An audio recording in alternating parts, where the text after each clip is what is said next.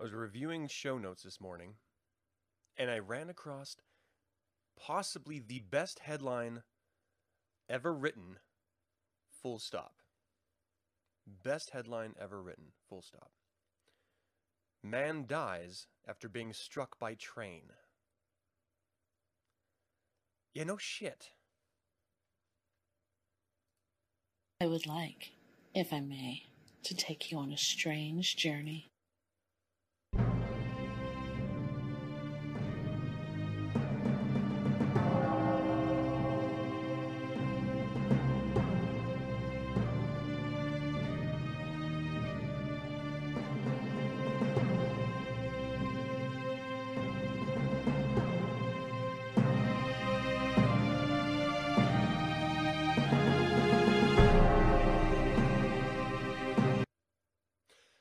Nine Cents. Nine Cents is a satanic perspective of our modern world. I'm your host, Reverend Campbell.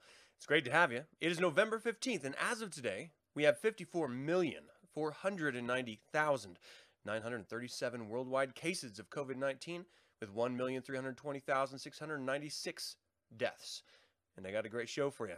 That's right, in The Devil's Advocate, we're going to be talking about how to keep Satanism exotic. In Infernal Informant, Egypt uncovers more than 100 sarcophagi in ancient burial ground. And tips for hosting a smaller, safer, successful pandemic Thanksgiving dinner. I thought we needed a little bit of levity, a little lightness after last week's heavier episodes, so I went really light. uh, and then we're going to close it out with uh, even more lighthearted fun. Enola Holmes. This is a film uh, that was released on Netflix. We'll talk about it at the tail end of the show. How you guys doing? I don't know if you know this. I'm streaming in 4K. So that means there are a lot of potential issues, but then potential benefits. Uh, one issue is I'm going to possibly drop a lot of frame rates. I shouldn't. I tested it earlier today, and it hasn't happened yet. So fingers crossed on that one. And the second is that the audio and video may not be synced up perfectly. Now, I worked on this earlier today with my wife, so if you think the audio is before or after the video, please let me know and I can make adjustments on the fly here or after the fact. But either way, I appreciate your input on whether you even want this in 4K or whether it should even be on the radar at all. It's a concern because I make it one. Um, they must not read from the book. You thought you missed it when you saw the notification earlier. Yeah. Okay, so uh, Sean, good to see you. Thanks for joining us live. Valeria, how you doing, hon? William, good to see you, man. Zachary, what up? Gary, how you doing? And uh, dog, what's up, my girl? my girl? Oh man, I'll tell you what. 4K has been the bane of my existence. It does. I get no benefit from it. I'm just wanting to give you the best possible quality that I can. Good, good. Thank you, Count. I appreciate it. Um, okay, so we switched out our router and I'm hardwired into the wall, literally the outlet, and it's just traveling through a. Yeah, next step 8K. You can see every tiny little imperfection in my skin that you can't see yet. Um, no, I, I, I like it. I just like the idea of, of, you know, high quality. Whether you receive it in that way or not, I like the idea of presenting it in that way. It just makes me feel better about what I'm doing. Um, and that's kind of it. I don't really have anything to talk about as an opener.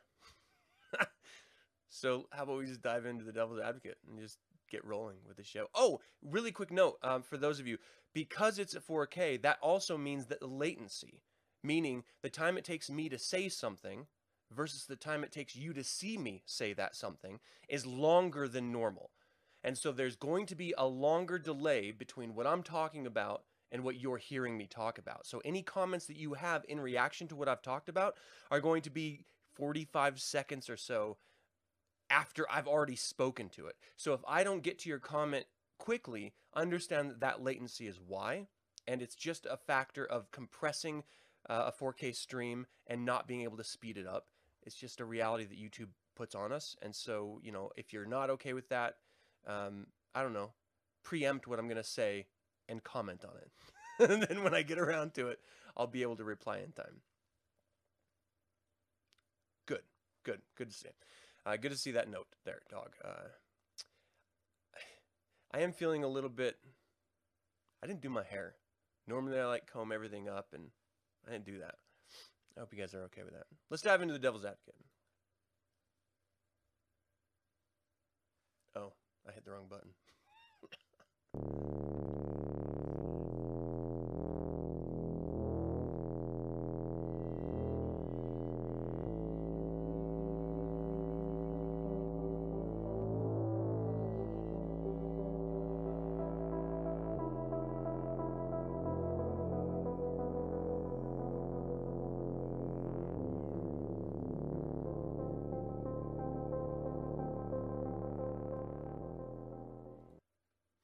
Yeah, there's a good reason for that, William. Uh, I like you guys to focus on me and what I'm saying, not my background. And so I adjust my gain and exposure accordingly. All right, I gotta throw up the image because uh, we're gonna talk about Satanism. Space aliens are made of cheese. How did you know I was gonna go there? Um, okay, so this is something that I've often thought about, and it's something that I reflect on probably more than I should. Um, but the fact is, is when I first started looking into the religion of Satanism, or to be honest, the first time I was introduced to it, it was through the lens of the perpetual lies of the 80s. Uh, and so Satanism was this dangerous idea and this exotic religion that um, really held a lot of mystery and uh, this allure of ancient wisdom. And what you find when you actually start reading about the religion, you read the Satanic Bible, you read uh, collections of essays that were released by hierarchy after the fact, after the organization was formed and the religion was codified, you realize that it is filled with ancient wisdom still, and it's really only exotic as you make it. And one thing that I've done with this show and in communicating Satanism for almost a decade now is I'm afraid I've normalized it. Maybe a little bit too much. And I say that because I just I, I become so comfortable with talking about it that for me it's very just like oh yeah it's just that religion that i, I hold that you know informs a, a piece of who i am as an individual and you know, I don't think of it in the same exotic way that I did when I first discovered it. And what I realized um, early on was that that frame of mind was something that was just within me. And it was something that I was able to actually shift a little bit. And so there's a couple techniques and tricks that I've used in order to keep it as potent, as um, exotic as I adore it to be. And one thing, you know, it, it's hard to claim you're a part of the alien elite if it's not really elite, right? If, if the religion itself loses that magic for you, how how are you going to continue feeling magical? So, um, it's something that, again, I've often thought about. Uh, we all came into this religion from different avenues with different understandings of what it meant and what it actually was, whether it's exotic or raucous or bombastic. Um, the presentation of some basic fundamental principles that define what the religion is um, is really straightforward when you just look down the nine satanic statements. There's nothing really crazy in there at all. It's all pretty normal for us Satanists who read it, right? It, it, it resonates with us because we find ourselves within the text. But there is something still a little special about it, right? It's what drew you and connected you to it. That's what's special about it. It's what everyone else finds aversion to about it. It's the theater aspect of it, right? So, whenever someone thinks about um, Catholic rituals, for example, if you witness those rituals in English versus Latin, it becomes a little normalized. There's an exotic element to it being in a foreign tongue. You not being able to understand exactly what's being said is kind of exciting.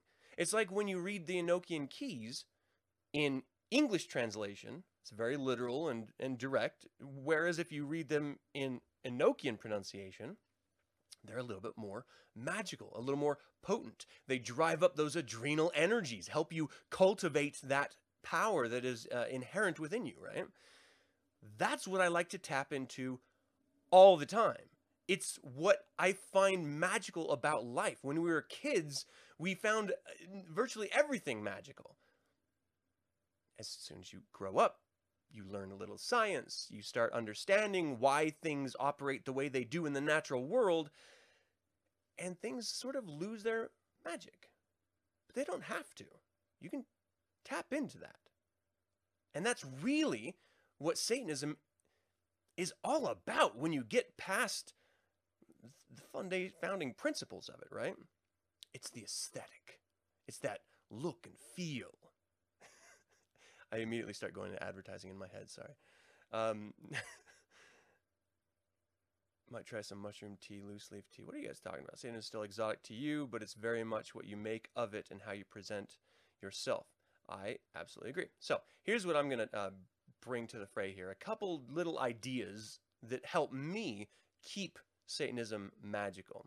And uh, really, when I think about this, the magic of exoticism that elevates those adrenal energies um, we generate in, in ritual or in life, um, exposure sort of dulls that down for me. It's like uh, the magic of dressing up for Halloween. People wait all year and then finally they get to don that costume and they get to go cr- prowl the streets at night. It's magical because they only do it one night a week. I mean, one night a year. Uh, you know, for those who celebrate Christmas in whatever form, it's magical because it's just that one night of the year. Well, if every single day you're dressing uh, in every single version of a Baphomet that you can find in every piece of article and jewelry, well, maybe the Baphomet starts to lose its allure because you're normalizing what was never meant to be normal. And I know people do it because they want to either, you know, share their affiliation or it's just an aesthetic choice like this rock and roll choice of theirs to, you know, paint themselves pink with Satan and, you know, feel dangerous or like the bad boy or girl by doing it. But what it does is actually dulls down the power of those symbols. And not just to you, to everyone around you. And so I like to just pull back a bit. I like to selectively adorn myself. Now, with tattoos, am I going to show the tattoo on a particular day or in a particular event? If I'm wearing jewelry, am I going to choose to allow someone to see that piece of jewelry? Maybe I'll have it hint with an open button and they just see the top angles and sharp curves, uh, the, the, the sharp angles and the curves of the sigil of Baphomet hanging from my neck. Not sure what it is they're seeing, but they can see a shape, something ancient feeling. That adds this air of mystery, this air of aesthetic pleasure for me, knowing that it's out there. It's almost applying the law of the forbidden to these ancient symbols of really circles and stars when you want to break it down. But in the shape and configuration of a sigil of Baphomet is actually really potent, right? So it's presentation. It means everything. So you'll never see me in a, a Church of Satan bandana with a Church of Satan face mask with a Church of Satan jacket and a Church of Satan pair of pants and Church of Satan shoes with laces with little sigil of Baphomets hanging off of them. I, I, I find that appalling. I find it revolting. It's it's like hot topic vomited all over you, and there's nothing satanic about that. Satanism. Satanism is about being yourself and just letting a little bit slide, a little bit slip out. So whether it's a glimmer of a little stocking on a thigh from a slit of a dress a little bit too high, or maybe it's uh, the, the the physique showing through the shirt that you choose to wear to let people know, oh yeah, they're fit, they work out, they know what they're doing. Or maybe it's just the corner of a sigil of Baphomet or a tiny pin on your jacket that you have to get real close to see what it actually is. Little things like that, little accoutrements to your regular attire or shifts in your regular attire, applied with a little bit of lesser magic, is actually much more satanic than just draping yourself in satanic symbols. That helps make it so it's not normal. You're not normalizing Satanism in that aspect. You're capitalizing on it. It's very, very powerful, very potent. It's what I like to do. Um, I don't like to habitually practice greater magic ritual. Yes, I have implements. Yes, I could, but I don't need to. The fact is, is that greater magic ritual is part magic lesser and greater is what is a large part of what makes Satanism as a religion very exotic and exciting for a lot of people. Um, and so, where you use lesser magic on a daily basis, and for you it's very comfortable and normalized, greater magic actually it's it's a lot more secretive for me. It's a lot more special because I don't engage in it on a regular basis and I want to keep it that way.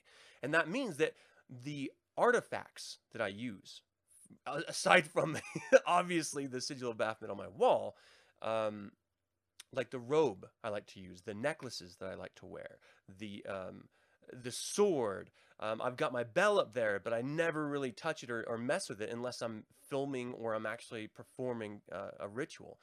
Um, these implements, I try to keep them in their space, isolated from my daily life, so that I'm not constantly having them in my mind, so that when I do turn to them, it's rare and it's special. And that that isolated moment of engagement adds to that potency that I'm trying to generate, that adrenal energy that you're trying to cultivate in ritual. That's what I like to do. Um, I'm going to get to that count here in just a second. Give me a second here. Uh, here's one that, that just I've harped on this for a long time, so I, I hope you guys aren't sick of me saying it, but I'm going to say it again. Um, practice stratification even amongst Satanists. I hate the satanic collectors. I cannot stand the collectors. It drives me insane when I run across a satanic collector. So, a satanic collector is someone who, in, in social media, likes and tries to follow and have friends, friends um, you know, have them follow uh, your profile of every Satanist you can find, surrounding yourself in evil Satanists. Not only are you normalizing what is a very shitty thing to do as a human being, and that's just collect people as if they were badges and not individuals, but also you're not getting any borrowed equity from being on their list. Chances are they may click a follow or they may accept your friend request, but they never think about you. So you're not actually a friend. This is all just for your own sick satisfaction. So isolating your exposure to other Satanists so that when you do engage with other Satanists in some way, it's special. It's important. It has meaning. It's not just going to coffee every morning like you do on a regular basis. No. When we get together, it should be pop and circumstance because we don't do it every day because we have lives that we are leading, we have accomplishments that we are chasing. We're not focused on palling around with other Satanists with all of our symbols hanging off every inch of our body. Those are posers. Those are Satanists. So I like to I like to limit my satanic footprint, as you will, um, and keep it small. Uh, keep it meaningful to me, not for anyone else's standards. And certainly, I don't suggest any of you should limit your exposure because that's what I do. Find out what works for you and, and follow it, of course. This is just, these are the things that I like to do um, to keep this religion special and magical and exotic for myself. Uh, so I limit my exposure. I practice stratification as much as possible um, from other Satanists, and it works wonders. I tell you what. Not only do you not get drawn into the insane drama that inevitably follows groupthinks, but you also get to then focus on the cream that rises to the top that you would only hear about if it was really special, right?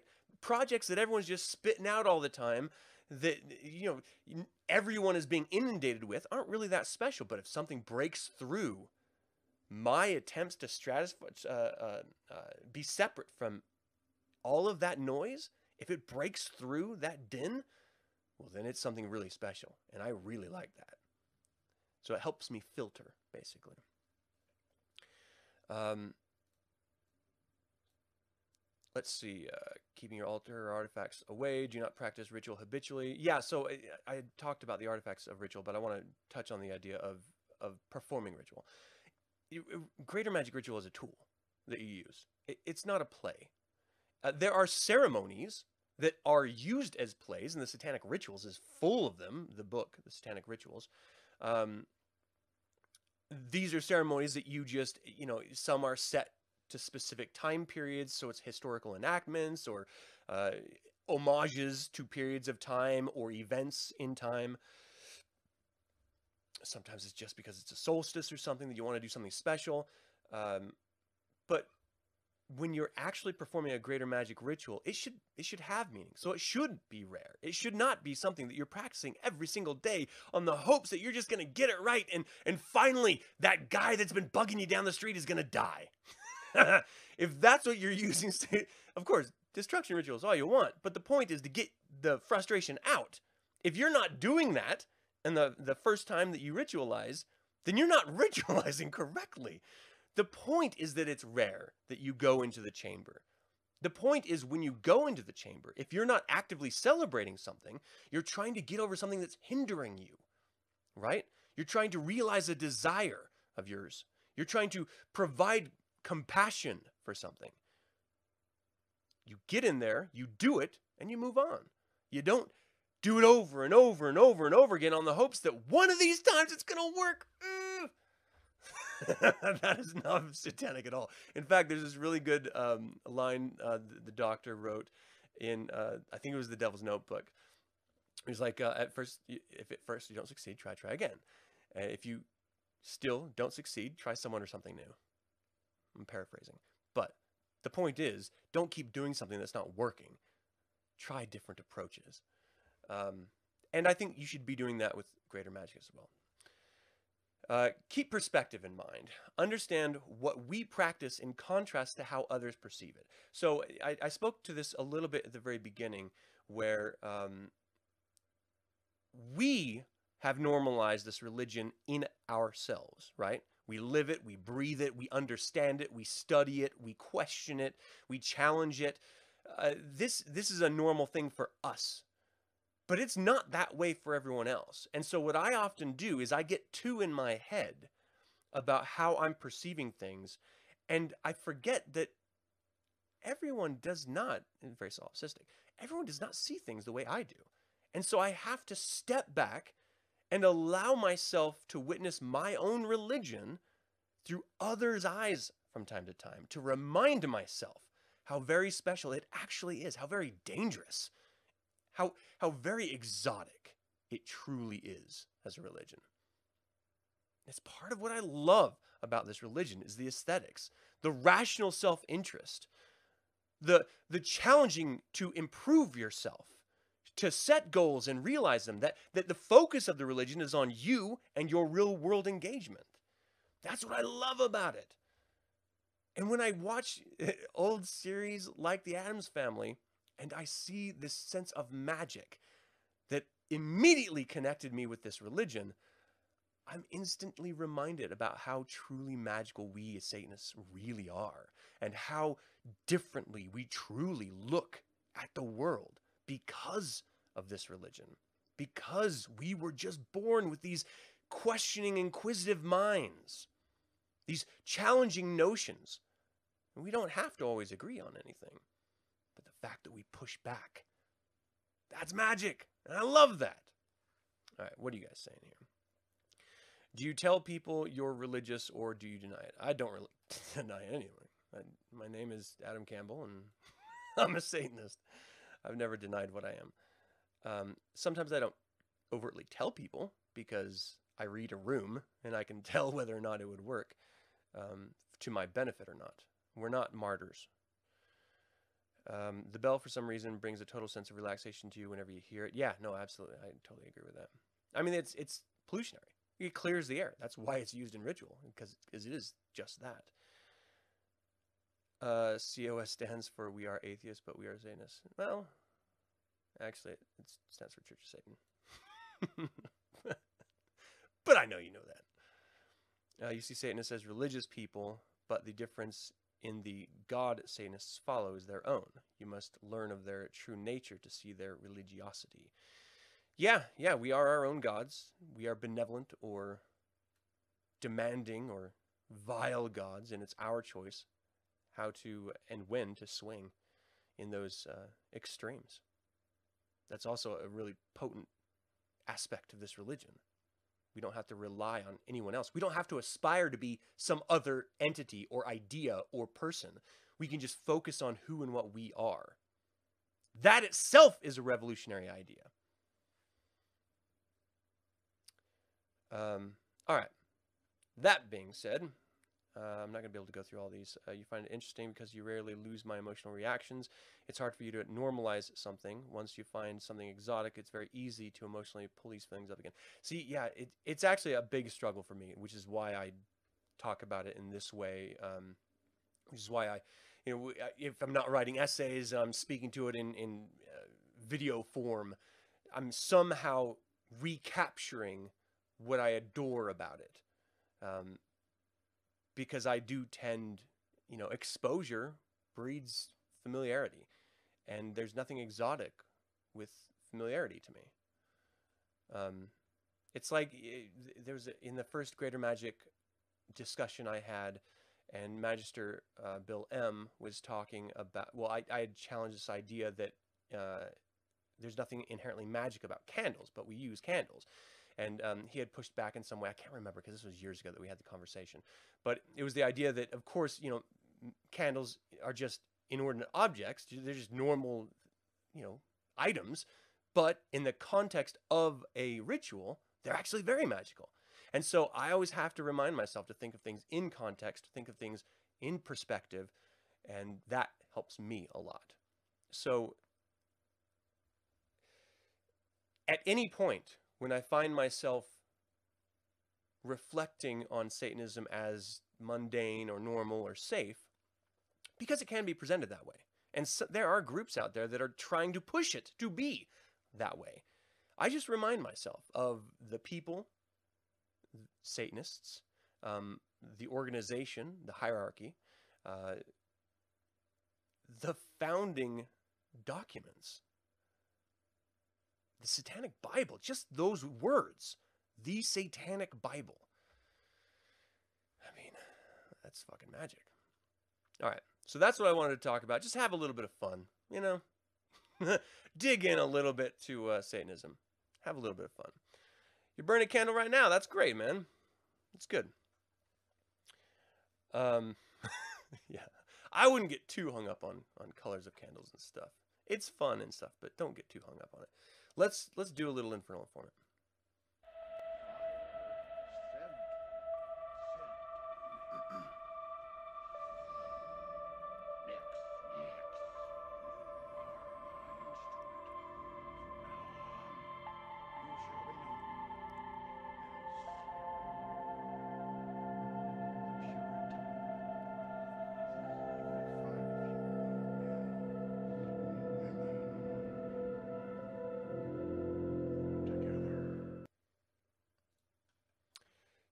Uruguay, huh? I know some people in Uruguay. I work with them professionally. That's cool. Thanks for joining live, by the way. Okay, so um, this first one, let me throw up the image. This is a lot of fun. I love this stuff. I am a sucker for human evolution, ancient history, um, ancient peoples, because again, it's there's mystery there. There, there is lost ancient wisdom due to countless cataclysms in our human history where we have literally lost tons of information about ancient peoples or overtly destroyed that information. And so I'm always not only enraged by that, but then thrilled when new information comes to light. That's not the case with this story. So let me dive into it and then we're going to talk about it in just here a second. Each I ate right before during this show, which was a huge mistake, and so now I'm getting a little indigestion. Sorry. Egypt uncovers more than 100 sarcophagi in ancient burial ground. This is an abcnews.go article. Egypt unearthed more than 100 sarcophagi in Saqqara in Saturday, on Saturday, the same ancient burial ground where dozens of coffins were also found last month, as the country continues to make major discoveries in its bid to lure back tourists. That line is important. In its bid to lure back tourists. Not to uncover ancient truths or histories, but to lure back tourists. Okay, I'll continue. The coffins were exhumed from three burial shafts that are 12 meters deep. The head of Egypt's Supreme Council of Antiquities, Mostafa El Waziri, said, adding to the 59 sarcophagi discovered last month in the same area, which served as the necropolis for the ancient capital of Memphis, a UNESCO World Heritage Site. Quote, it's the biggest discovery of 2020, but we are not stopping here yet. The discovery of one burial shaft leads to another, Antiquities Ministers Khalid El Anani told reporters. Saqqara hasn't yet revealed 1% of its secrets. We can find tombs and burial shafts in every single spot in this area. Some of the newly uncovered coffins, which were colored and sealed, were displayed in a makeshift tent overlooking the step pyramid of Djoser in the vast necropolis. The gilded and wooden sarcophagi included mummies of priests and high ranking officials belonging to the late and Ptolemaic periods, dating back more than 2,500 years. El Waziri said Egyptian missions were also stepping up their efforts to locate the worship where uh, the workshop where the coffins were made. He attributed the discrepancy to the sarcophagi's colors and shapes to the financial muscle of their owners, with some able to pay for gilded coffins while others only capable of paying for wooden ones. Funerary masks and 40 uh, wooden statues of Saqqara goddess Ptah Sokar were also found in the burial shafts. Egyptian archaeologists performed a CT scan on one of the mummies during the announcement, saying the deceased had died in his 40s and that he didn't suffer any chronic diseases. Saqqara is home to 13 pyramids, including Djoser, which is deemed the oldest stone structure of its size in the world. A string of discoveries have been made here in the past few years, including the unearthing of a 4,400 year old tomb of royal priest Wahtye in 2018 and the discovery of hundreds of mummified animals and statues a year later. Egypt hoards its major discoveries. I'm sorry. Hopes its major discoveries will help revive its vital tourism industry, which took a fresh blow because of the COVID 19 pandemic just when it had begun to recover from the aftermath of uprisings and civil unrest in 2011 and 2013 with the Arab Springs. Okay, um, when when archaeology is done to learn information, uh, to discover truths of human existence. I'm all for it. When it's done to exhume sarcophagi to put in a museum so that people will come and pay a ticket to look at them, what are we doing at that point? That's not archaeology. That's grave robbing. That's a completely different frame of mind. It's not for science, it's not for history, it's for tourism? That's disgusting. Here's something to consider. What if we started digging up your relatives? What if we started digging up uh, your aunt Aunt Jemima. We we dug up your Aunt Jemima and we put her up just like the jar and next to an Aunt Jemima jar and said, "Hey, that's the the Aunt Jemima that the the brand was made after." Would you be okay with that? How about we start raiding some Indian burial grounds? We dig up those Indians, those native peoples, and let's put them on display. Why are we okay doing that for some cultures, but we're not okay doing it for other cultures? It seems a little strange to me. I think it's because we have exoticized, is that a word? We have made this idea of Egyptian, ancient Egypt with magic and mummies and biblical references and the Ark and the Covenant. We've made it into a Saturday morning cartoon instead of ancient history. These aren't telling us, these sarcophagi aren't telling us anything about our past. They're it's literally just a burial ground. This is just a cemetery. That's all it is. And they're digging up the coffins. At what point do we as a human species just say enough is enough? We have enough sarcophagi. We understand some really interesting parts of our ancestry, of uh, the ancient peoples of Egypt. If there are discoveries that continue to dig, of course, by all means. And if you find them, well, we have video, we have photos. Leave it in place, document it. You don't have to pull everything out and put it in a damn case. I don't know what we're doing. This is disgusting to me.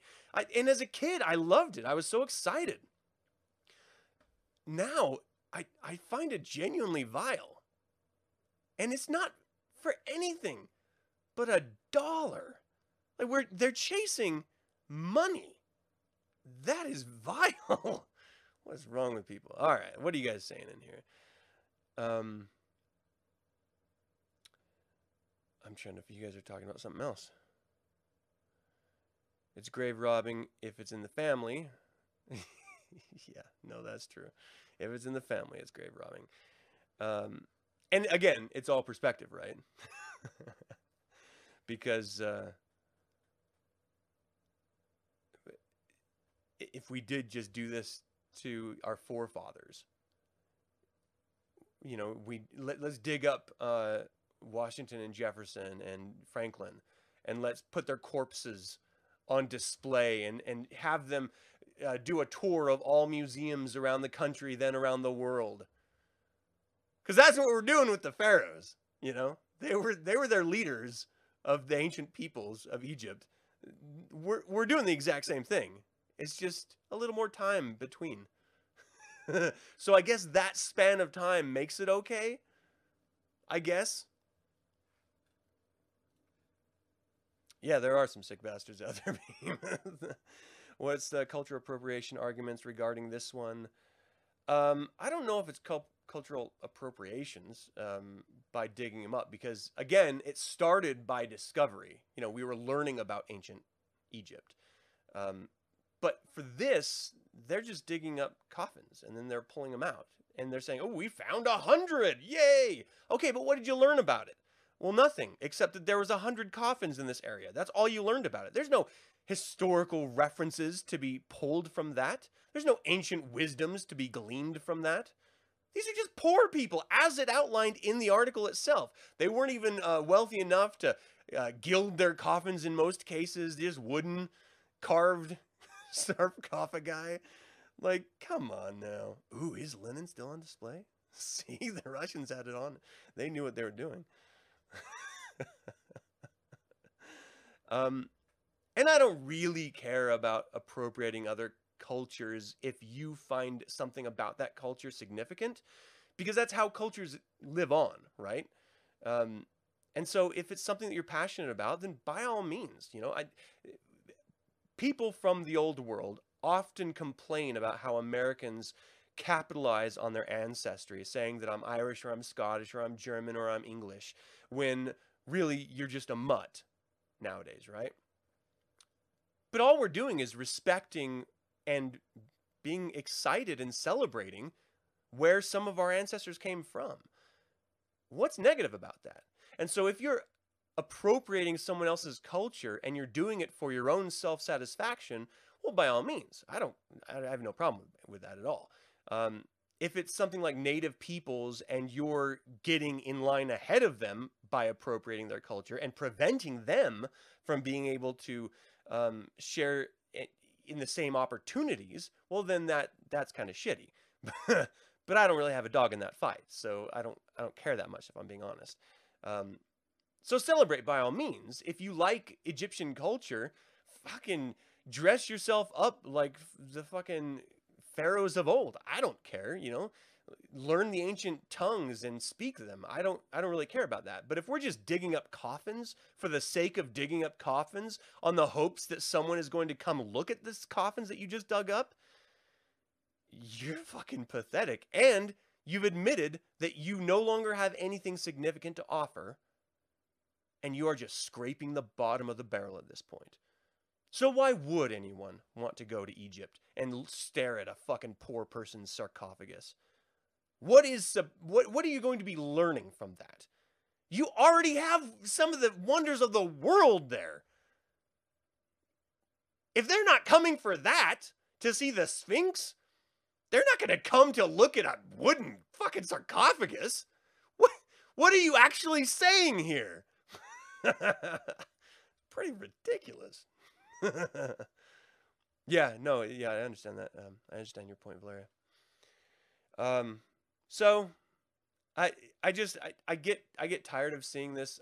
I, I'm just I'm kind of done. How many different documentaries are you gonna watch where they ignore um they ignore the tales and they ignore the uh, geological evidence that the old kingdom was not the beginning of the Egyptian culture and they just try to stay within this archaeological um, uh, mindset of what was established in the 18th century about Egyptians must still be true today, no matter what evidence is found to the contrary.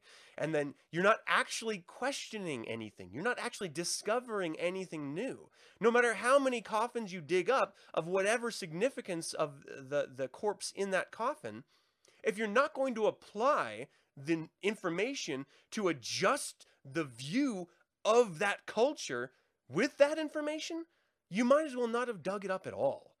The point of archaeology is to discover ancient peoples, right? Learn where we came from, learn lessons of our histories. But that means you have to break out of these established ideas and, and start challenging the the the the industry as they're saying right here it's just for the dollar they want to archaeology has become a tourist trade crazy. It's crazy. All right. Traditions can be dangerous if not re-examined uh, from time to time. Yeah that's true. You've seen king tut so how different can it be? Exactly. That's a really good point man. All right. Um oh damn man. My hair's all curly. It's killing me. Okay, let's do this next one because it's fun. We're talking about Thanksgiving, or if you prefer, Gluttony Day. If you're not in the Americas, you can still celebrate the holiday as Gluttony Day because all it is is about. it, it's funny because we're we're re-examining in America. I don't know if this is happening around the world, but certainly it's happening in America. We're we're re-examining um, historical figures and uh, holidays based around events realizing the truths behind them rather than just sort of mythologizing them. And Thanksgiving is actually just a celebration of us coming over and, you know, preemptorily committing genocide on an entire group of people um, as as Europeans. That that's what we're celebrating. we would have died as settlers had it not been for those native peoples that we then went slaughtering. And so, happy Thanksgiving. That's really what it's about. it's pretty crazy, man. Um, okay, so this article, I, I love to eat. I love food. Uh, I, I just, you need it to live. No shit. But when it's rich and it's fatty and it's buttery and it's sweet and savory and salty and delicious, that's Thanksgiving. Not and, and not only that, but also Thanksgiving as a holiday is, is about reconnecting with your family traditionally. Um, and so, you know, that sort of Norman Rockwell painted image that never really existed of all the family, you know, with that big turkey and, and mom's putting down the stuffing and, and dad's sitting over in the corner, you know, sort of uh, eyeing all the food and family and stuff. Eh, it never really happens like that, but that's sort of that warm imagery of America is all about marketing if you haven't figured that out yet. All of it, the entire culture of America is informed completely by marketing and advertising. Um, everything you believe to be normal is virtually a lie. it has all been made up, and you believe it because you've been told it. But the truth of history is much different than what we believe it to be. That being said, Thanksgiving for me is, you know, gathering with family and friends and just sort of hanging out, drinking probably way too much, eating certainly way too much, and just laughing and talking and connecting. Um, I, I get this warm sense of comfort and happiness when I think about Thanksgiving. And so uh, this year, it's going to be very, very difficult because one, we're not going to have anyone over. I am, I have asthma, and and so uh, it's I, I don't want to risk anything, you know, to get COVID. So I'm going to take proper precautions. But you don't have to go crazy and cancel everything. This article is going to give some uh, pretty solid ideas about how you can alter this holiday if you engage in it, and how to alter it for the current pandemic um, safely. So let's dive into it. Tips for uh, hosting a smaller, safer, successful pandemic Thanksgiving dinner. This is from the Seattle Times, and uh, it goes as follows. Thanksgiving is coming up, and in normal years, the typical that typically means feasts and large gatherings with friends and family. But due to the pandemic, the holiday is going to look a lot different this year. Here's what health officials are suggesting as we approach the holiday season and how you can adapt your meal preparations for a smaller crowd. Here are things that you can do to mitigate the risks of spreading the coronavirus. While noting nothing is foolproof, layering several precautions will help make your Thanksgiving and other holiday gatherings safer. So consider the following if you will. Limit your gatherings to fewer than five people. Hold your gatherings outside or in well ventilated open spaces where people can spread out. Do not travel or invite people who would have to travel to attend your gathering. Ensure that everyone wears masks while not eating. Plate food beforehand or have everyone bring their own food to minimize touching surfaces. Only invite people who are in your COVID pod and those you connect with.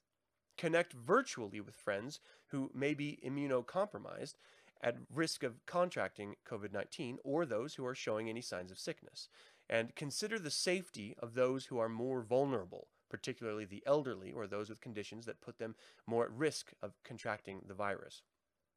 So you can still do everything you did before, just be a little more conscious about it. You know, maybe not go to grandma's house uh, when, if she gets coronavirus, she's probably, you know, she doesn't have a very good um, possible outcome.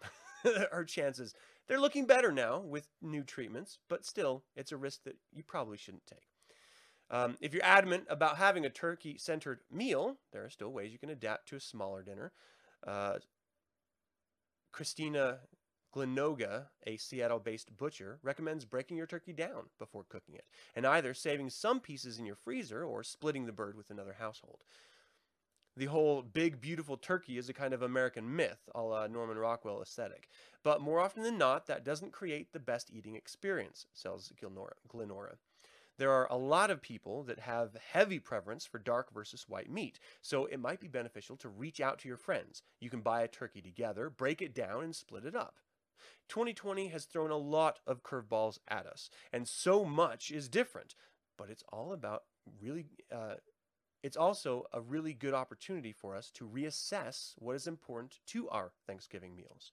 No matter what kind of event you're hosting, it's best to start planning as soon as possible to accommodate future preparation and guests. In the past, poor planning meant salmonella or dry turkey, but poor planning could now uh, now could be possibly extending the pandemic or potentially hosting super spreader events. But even with distanced or online gatherings, we can still have a lot of human connection during the holidays. Ultimately, it's always best to err on the side of caution. If you want to include friends or family who are at more risk of contracting the virus, hold a virtual Thanksgiving meal. Uh, beyond just Zoom calling, here are some ways that you can stay safe even when connected. If friends or family live nearby, do a food swap. You can do a no contact drop off at their home and eat the same meal together over a video call.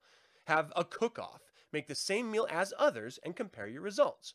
Order takeout from the same restaurant and share the same meal. Take the virtual event as an opportunity to host friends and family who live too far away to normally visit for Thanksgiving. I think a lot of these are really great ideas for altering. And this is what I think is so important about living through a pandemic. And it's something that we have should have learned by now. Is that you don't want to stop life. You don't want to halt everything because that makes everything worse. You just adjust the way you see normality, right? So I remotely work rather than driving through a canyon to go to the office. Um, I, I do a lot more phone calls rather than driving to people's houses and, and uh, you know, interacting with them. You don't have to stop living, you just have to alter the ways that you do live. I still go outside and enjoy walks and hikes and stuff like that. It's just now I bring a mask with me. And whenever I'm around someone else, I put the mask on. When they go away, I take it off. That way, I alter my behavior a little bit for safety, but I don't stop living. I don't allow this virus to dictate my experience. And certainly, you don't have to do that with this holiday. Again, it's family connections. It doesn't mean you have to be in touch and distance. you know? I mean, sometimes it's better not to be. When your crazy aunt or uncle starts spouting off whatever crazy socio political ideas they have, and all you don't want to do is like bitch slap them, well, this way you can bitch slap them. You can just mute their ass. much safer, and everyone's much happier by doing it. Let's see. Um, whoa, what are you guys talking about? Lemons. We can do a legit Thanksgiving if we handed out COVID blankets at the end of it's very true. a very Spanish Thanksgiving. Oh, we just cough on all the plates. Here you go, mama. That's messed up. it's messed up. Uh, it's how you feel when Christmas comes around, the way you feel about Thanksgiving. Yeah, yeah. I feel that way about Christmas as well. I'm a Satanist who actually likes Christmas. I like the lights, I like the music. You give me some Bing Crosby, and I'm a happy Satanist. Uh, at Christmas, not other than that. Sylvester Stallone said uh, we should just order pizza and the best hot dogs in town this Thanksgiving. I mean, if he wants to, that's cool. I'm still gonna have a fucking turkey. I love me some turkey. I love turkey sandwiches the next day. I love turkey soup. I love just taking the meat out of the bag when it's all that congealed grease and fat and slime and just chewing it. I love it all. I love the crispy skin on Thanksgiving that turns into this weird congealed rubbery skin afterward. It's never quite the same, but I still eat it because I like the t- the flavor. My wife like shoves herbs and butter underneath the skin. Ugh, so good, so good. Um, all right. So anyway, uh, you just said tasted turkey once, as it's not common locally. Yeah. Well, and that's the other thing is you know gluttony day is what you make of it, right? I would be a very content Satanist if my gluttony day consisted just of tacos. Oh, come on. ah, give me some pork tacos or some nice ground beef. Oh, oh, I'd be a happy camper. Um, or, I mean, if it was just a pie giving, right? It was just gluttony day, pie all day. I would be a happy Satanist. Um, so just, we don't have to stay confined to what has been we can adjust whatever we want and make it our own and make it fun. We don't have to be miserable in this pandemic. So don't be. Make the choice and don't be. Um, and maybe, I don't know, maybe I'll get on a call and we can all just get on a Zoom call together and drink and eat on a massive, not Zoom, but like a Google Meetup or something or, or Skype or something. That would be kind of fun. See everyone's greasy fingers and greasy faces drunk as shit. I'd tune into that. That'd be fun. All right. Um, that's really all I want to talk about about Thanksgiving. It's just supposed to be fun. That's all. Let's do a little creature feature.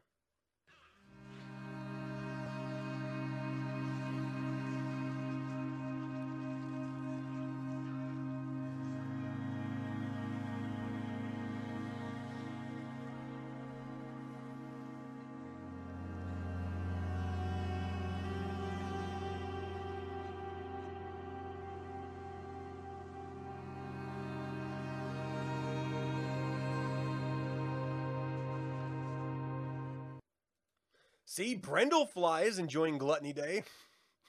He's eating that dude's hand. What if that's how you had to eat? You had to vomit on stuff to pre-digest it before you swallowed it. Oh. Oh. oh god. All right. Um There's one reason why I'm talking about this. and uh, I'm going to get to that in a second. But first, I'll set it all up and I'll explain everything. but there's only one reason why I watched this film. So this is Enola Holmes. This is on Netflix. Um, it's a 2020 mystery film based on the first book in the young adult fiction series by Nancy Springer. The log line is as follows: When Enola Holmes, Sherlock's teen sister, discovers her mother missing, she sets off to find her, becoming a super sleuth in her own right, as she outwits her famous brother and unravels a dangerous conspiracy around a mysterious young lord. This is very Nancy Drew. It's very Hardy Boys, and th- those are references I grew up with. I don't know what you guys would call it. Um, you know what newer references there would be. But this is just a, a kid uncovering a sinister plot, really. But it's done in 18th century or 17th century um, England, and she just happens to be the younger sister of Sherlock Holmes. So Millie Bobby Brown, all uh, Stranger Things, uh, and Godzilla, the latest one, um, plays Enola Holmes, the young lady. Her brother, Sherlock Holmes, and this is the reason why I watched this, is played by Henry Cavill. And holy shit, Henry Cavill has remained on the very top of my top five H and H. And if you don't know what that is, I'll explain it after the show. But top five H and H, Henry Cavill, you are right there. He is a badass Sherlock Holmes. Ah, okay. So if you just think of him as Superman, you're missing out. He's actually got some some acting chops. It's a lot of fun, and he looks great doing it. Okay, so again, this is directed by Harry Bradbeer, and it's from a screenplay by Jack Thorne. Uh, Sam Claflin plays uh, Enola's other brother, Mycroft Holmes, who's a bit of a douchebag. And then Hel- Helena Bonham Carter plays Eudoria Holmes, which is the mom of all three of them. And then um, part of where the story actually goes is uh, from Louis Partridge's character, Tewkesbury. He's like this royal heir to a family who is shirking his royal duties and trying to run away from home. But the truth is, the crux of this is that while Enola Holmes is looking for her mother, which is the inciting incident, the true point of this film is her discovering why Tewkesbury left home, uh, who's trying to capture slash kill him, and then expose them as the criminals that they are. That's the point of the show. And um, the reason why I loved, enjoyed it, other than Henry Cavill, that is, um, Millie Bobby Brown's great. She is great in this. I mean, genuinely good. She's she's a great actor. Uh, but the writing is so good. The thing is, is like this is this is like a, a Deadpool type movie. I mean, because it's breaking the fourth wall, right? She's talking to you, the audience. She's asking you questions when she's confused about how to proceed in a situation. It's really entertaining and engaging the way that they filmed this. And it's confronting the the ideas of what a woman and what a girl were supposed to be in the time of the 17th 18th centuries um, versus you know, that's during the time of women's suffrage movement was beginning.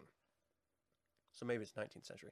Um, anyway, whatever era it's set in, um, it's the beginning of the women's suffrage movement in England, and uh, it's it's just watching how everyone reacts to her in the time is how they would have reacted to her.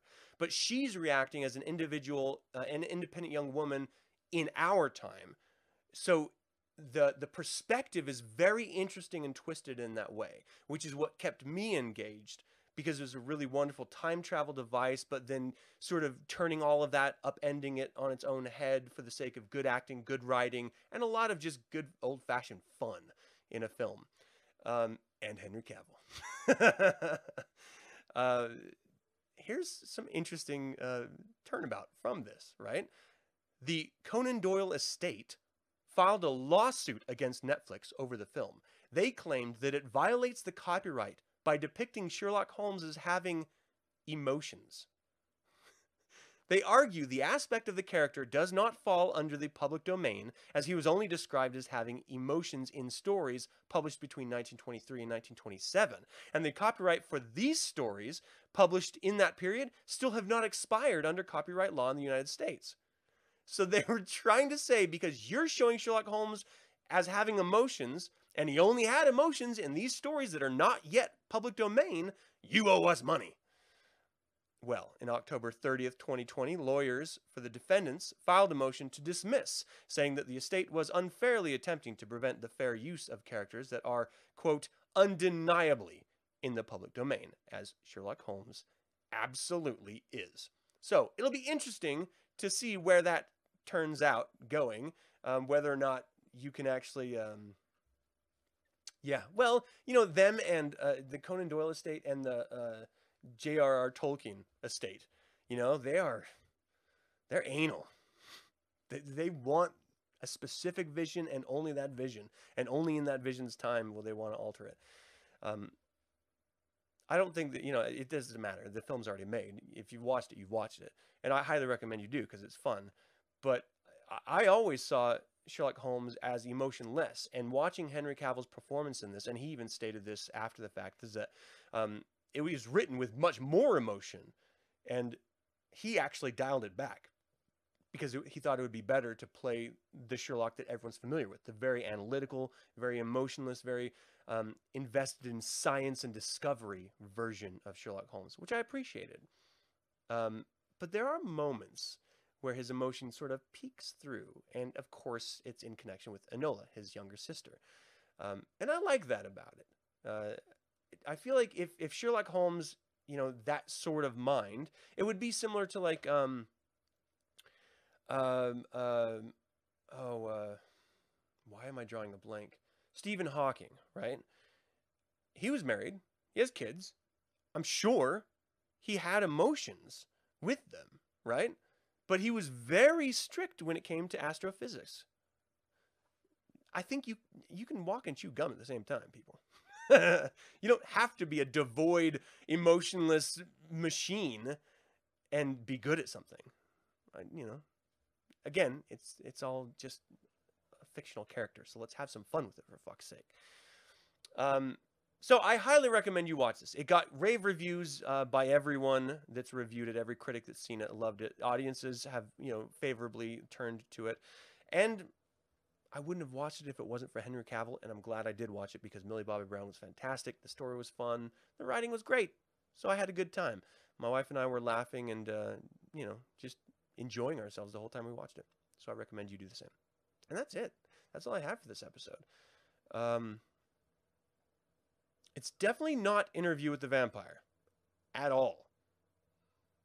Not even close. So definitely don't let that connect with you.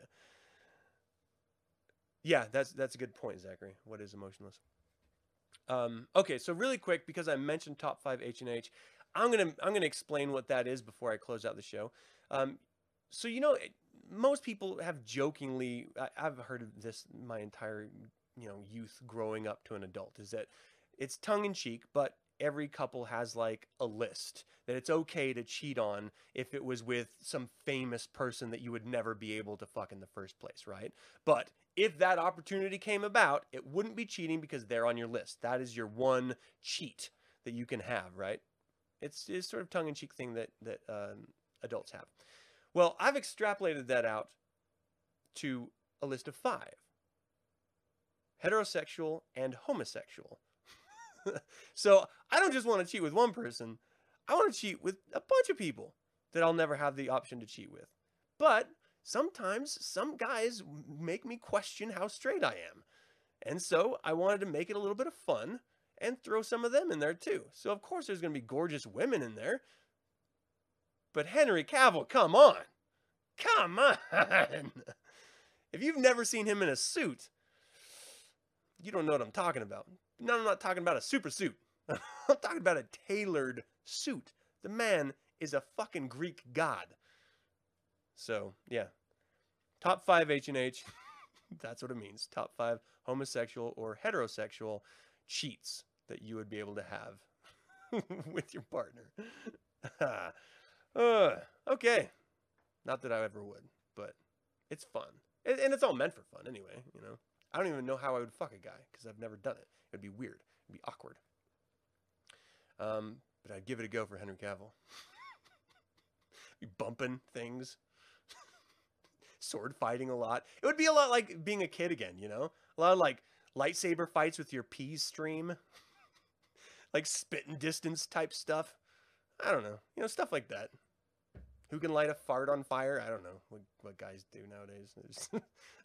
I feel like I've been at like a adult parent for so long. I don't even know what it means to be a kid anymore. Um, all right, so that's an, that's it. All I had for this show. Uh, thank you guys so much for tuning in.